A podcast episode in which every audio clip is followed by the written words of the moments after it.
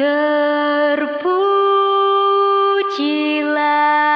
wahai engkau Ibu bapak guru. Namamu akan selalu hidup dalam sanubariku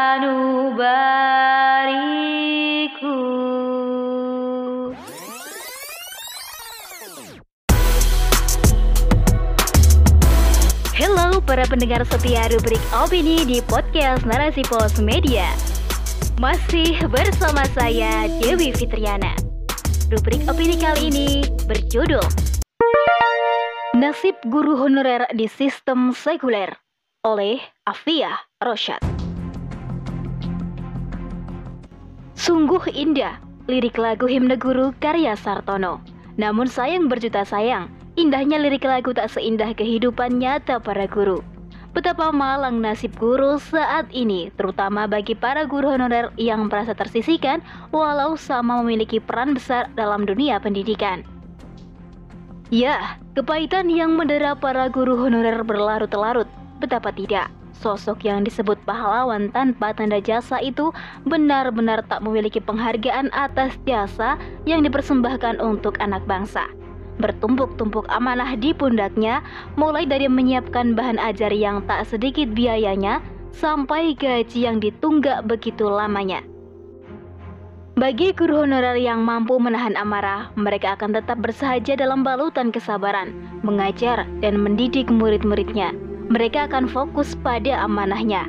Namun, ada pula beberapa aksi protes guru honorer yang menuntut haknya, protes atas ketidakadilan yang mereka terima. Bahkan, baru-baru ini ada ex-guru honorer yang nekat membakar gedung sekolah tempatnya mengajar dulu.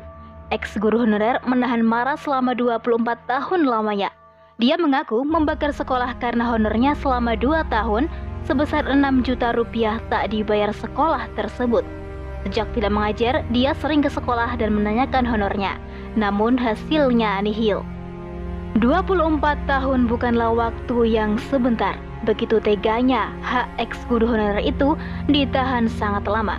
Nilai 6 juta pada tahun 1998 tentu sangat jauh berbeda dengan nilai uang saat ini.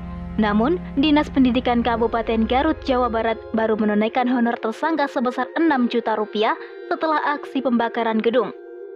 Uang itu diberikan guna menyelesaikan masalah klaim utang honor selama tersangka mengajar di sekolah itu. Aksi pembakaran gedung sekolah itu sempat menyeret ex-guru honorer ke ranah hukum. Namun melalui keadilan restoratif dia kembali dibebaskan. Fenomena ini sangatlah wajar dijumpai dalam sistem kapitalisme sekuler, di mana nasib para guru, wabil khusus guru honorer tidak dijamin kesejahteraan oleh negara. Apalagi nilai agama dipisahkan dari aturan kehidupan duniawi. Maka tak heran jika pandangan kehidupan bersandar pada kepentingan pembuat kebijakan. Tunggakan utang gaji yang begitu lama membuktikan betapa sistem kapitalisme sekuler mendorong negara tidak memiliki empati pada warganya yang turut andil mencerdaskan anak bangsa. Sistem ini menggali pusara bagi para guru honorer dengan ketimpangan perlakuan yang didapatkan.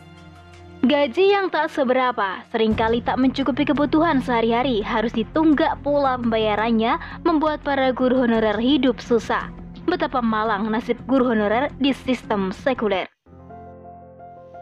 Islam adalah agama yang sempurna, memiliki ideologi yang sangat layak diterapkan dalam kehidupan karena berasal dari Allah Subhanahu wa taala, zat pencipta dan pengatur kehidupan. Sistem Islam sungguh menjunjung tinggi keadilan.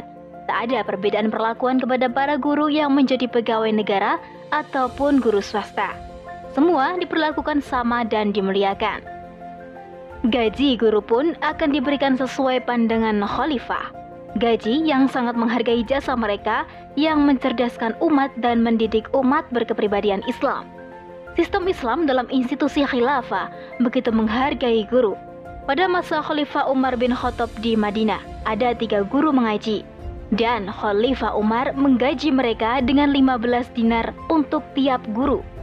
Sementara satu dinar setara dengan 4,25 gram emas 24 karat. Maka bisa dibayangkan berapa jumlah gaji para guru jika dikalkulasikan dengan harga emas saat ini. Sangat besar pastinya. Di masa kekhilafahan, semua kebutuhan guru dijamin oleh negara, belum lagi gaji yang mereka terima. Mengingat peran guru sangatlah penting, para guru adalah ujung tombak kesolehan dan kecerdasan umat. Di tangan guru, para ilmuwan, ulama, cendekiawan, dan mustahid dilahirkan. Peran besar guru tak akan pernah dipandang sebelah mata oleh Islam. Suasana keimanan akan terus terjaga dengan adanya guru yang begitu peduli pada kondisi umat dan lingkungan masyarakat.